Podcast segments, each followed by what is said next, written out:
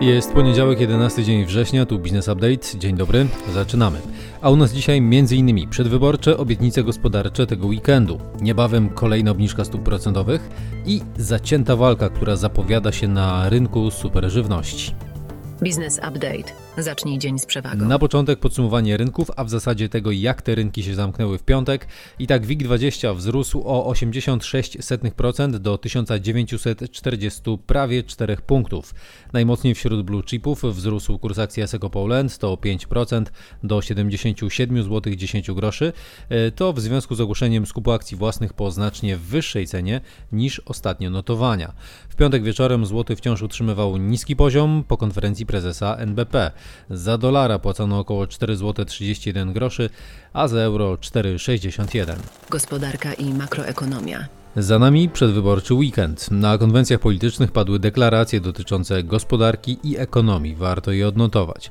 I tak w sobotę Koalicja Obywatelska zapowiedziała m.in. zwolnienie z podatku dochodowego osób zarabiających do 6 tysięcy złotych, również na działalności gospodarczej e, i osób pobierających emerytury do 5 tysięcy złotych brutto. Dalej wprowadzenie kasowego PIT-u, czyli obowiązku zapłaty podatku dopiero po otrzymaniu środków z tytułu faktury. E, następnie wzrost wynagrodzenia nauczycieli o minimum 30%, ale nie mniej niż 1500 zł brutto, zniesienie zakazu handlu w niedzielę, kredyt na mieszkanie 0% i dopłatę 600 zł do najmu mieszkania dla młodych. Z kolei przedstawiciele PiS zaproponowali wprowadzenie dobrowolnych emerytur stażowych dla mężczyzn po 43 latach, a dla kobiet po 38 latach pracy. W ostatnich dniach pojawiło się kilka ciekawych komentarzy członków Rady Polityki Pieniężnej odnośnie obniżenia stóp procentowych. Jak powiedział Henryk Wnorowski w Biznes24, w najbliższych miesiącach obserwowana będzie dezinflacja na poziomie 1 punkta procentowego lub więcej. Z kolei Gabriela Masłowska nie wyklucza dalszych obniżek stóp procentowych przed listopadem. Mówiła o tym w rozmowie z Radiem Lublin. Członkini RPP nie postrzega ostatniego osłabienia złotego za problem.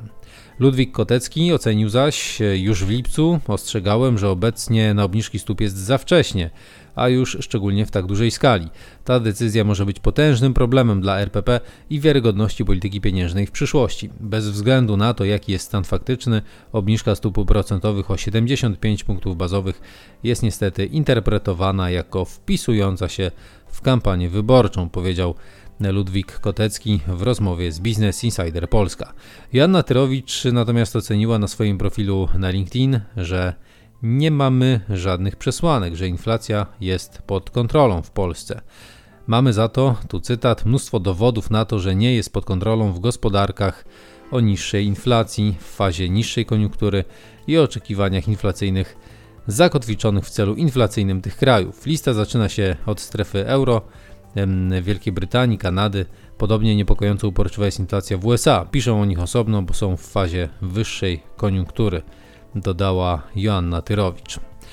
Ekonomiści banku PKO BP oceniają natomiast, że do końca roku RPP może obniżyć stopę referencyjną z obecnego poziomu 6% do 5,5% na koniec roku oraz do 4,5% na początku przyszłego roku. Według danych Eurostatu z końca sierpnia w ubiegłym roku Polska wydała ponad 700 tysięcy zezwoleń na tzw. Tak pierwszy pobyt obcokrajowcom ze 148 krajów. To dało nam pierwsze miejsce w zestawieniu wśród krajów unijnych. Na kolejnych miejscach po Polsce są Niemcy, to 540 tysięcy pozwoleń i podium zamyka Hiszpania, przyznała ponad 450 tysięcy zezwoleń. Dodajmy, że zgodnie z medialnymi spekulacjami powodem ostatniego odwołania wiceministra spraw zagranicznych Piotra Wawrzyka było właśnie przygotowane przez MSZ rozporządzenie ułatwiające sprowadzanie imigrantów do Polski. Dodatkowo, według mediów, CBA bada nieprawidłowości związane z systemem ułatwień wizowych, który mógł zostać ominięty. Pod polskimi ambasadorami miały według mediów stać stoiska, na których można było kupić podstemplowane dokumenty. E, I jeszcze jedno dane Eurostatu, i to też a propos migracji ludności. E, Eurostat poinformował, że na koniec lipca 4 e, miliony 100 tysięcy obywateli Ukrainy miało status ochrony czasowej w Unii Europejskiej. Najwięcej Ukraińców przyjęły Niemcy, to 28% ogółu, dalej Polska 24% i Czechy 9%. Informacje biznesowe. Korab, zajmująca się fotowoltaiką spółka z portfela Michała Sołowowa za 20 milionów złotych uruchamia produkcję gruntowych pomp ciepła w Bartoszycach. Jak informuje Puls Biznesu, jest to przedsięwzięcie realizowane we współpracy z duńskim Danfossem. Ryanair poinformował, że w nadchodzącym sezonie zimowym planuje ograniczyć rozkład lotów na lotnisku Warszawa-Modlin o 20%. Planowane są anulacje na 10 trasach oraz zmniejszenie częstotliwości na kolejnych 13. Ogólna działalność w Polsce zimą wzrośnie o 10%, ale to dzięki rozszerzeniu oferty na lotniskach Chopina w Lublinie i w Łodzi, zapowiada Ryanair. Natomiast być może ruch na e, lotnisku Rzeszów-Jasionka, czyli tak zwanym przez Amerykanów J-Town, jeszcze bardziej się zwiększy. Konsorcjum Polimex Mostostal i Polimex Infrastruktura podpisały umowę z LOT Aircraft Maintenance Services na projekt i budowę bazy obsługi technicznej samolotów na obszarze portu lotniczego Rzeszów-Jasionka. Wartość tej umowy to ponad 216 milionów złotych, a termin zakończenia prac określono na 21 miesięcy od daty podpisania umowy.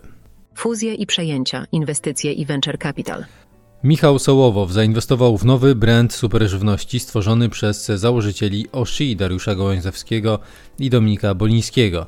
Produkty są już e, dostępne online i stanowią konkurencję mocno promowanego Huela. Brand jest w trakcie wdrażania do dystrybucji w sieciach. Sebastian Kulczyk dokończył transakcję sprzedaży udziałów w autostradzie A2 na rzecz francuskiego Meridian, to za około 3 miliardów złotych. Według Kulczyk Investments jest to exit z trwającej 30 lat inwestycji i element przebudowy portfela zgodnie z trendami gospodarczymi. Prawo i podatki. Urząd Ochrony Konkurencji i Konsumentów poinformował, że w wyniku kontroli okularów przeciwsłonecznych prowadzonej na granicy od lutego do kwietnia tego roku 95% skontrolowanych modeli nie spełniło wymagań lub miało błędy w oznakowaniu. Ostatecznie Krajowa Administracja Skarbowa zatrzymała około 465 tysięcy sztuk okularów przeciwsłonecznych, które nie trafiły do sprzedaży. Za handel okularami niespełniającymi wymagań grozi kara do 100 tysięcy złotych. Resort cyfryzacji ogłosił projekt zmiany rozporządzenia w sprawie zakresu danych udostępnianych w postaci elektronicznej z centrali ewidencji pojazdów. Projekt zakłada ułatwienie dostępu do historii pojazdu. Informacje można będzie uzyskać za pośrednictwem aplikacji M-Obywatel, podając jedynie numer rejestracyjny oraz WIN pojazdu. Dane i badania rynkowe. 15 tysięcy złotych wyniosła w sierpniu średnia cena metra kwadratowego mieszkania w Warszawie. Dane Big Data Rynek Pierwotny.pl wykazały 6% wzrost cen mieszkań w stolicy. W raportowanym okresie do wspomnianego poziomu zbliżyła się również średnia cena metra kwadratowego mieszkania w Krakowie. W ciągu pierwszego półrocza tego roku zapotrzebowanie na powierzchnie magazynowe w Polsce wyniosło 1 950 tysięcy metrów kwadratowych. Na koniec czerwca wciąż w budowie pozostawało 2,5 miliona metrów kwadratowych powierzchni magazynowej. BYD, chiński producent samochodów elektrycznych, który na targach w Monachium zaprezentował aż 6 modeli, które niedługo trafią do sprzedaży w Europie, ma szansę na palmy pierwszeństwa przed Teslą. W trakcie pierwszej połowy tego roku BYD sprzedał 1 200 tysięcy egzemplarzy swoich pojazdów. W tym samym okresie Tesli udało się sprzedać zaledwie 889 tysięcy swoich samochodów elektrycznych. I to tyle w dzisiejszym wydaniu Business Update. Niezmiennie zachęcamy do subskrypcji naszego newslettera na www.businessupdate.pl. W newsletterze jeszcze więcej informacji, więcej danych rynkowych, m.in. rekomendacje i wyniki finansowe spółek. Polecamy. Tymczasem do usłyszenia jutro o poranku.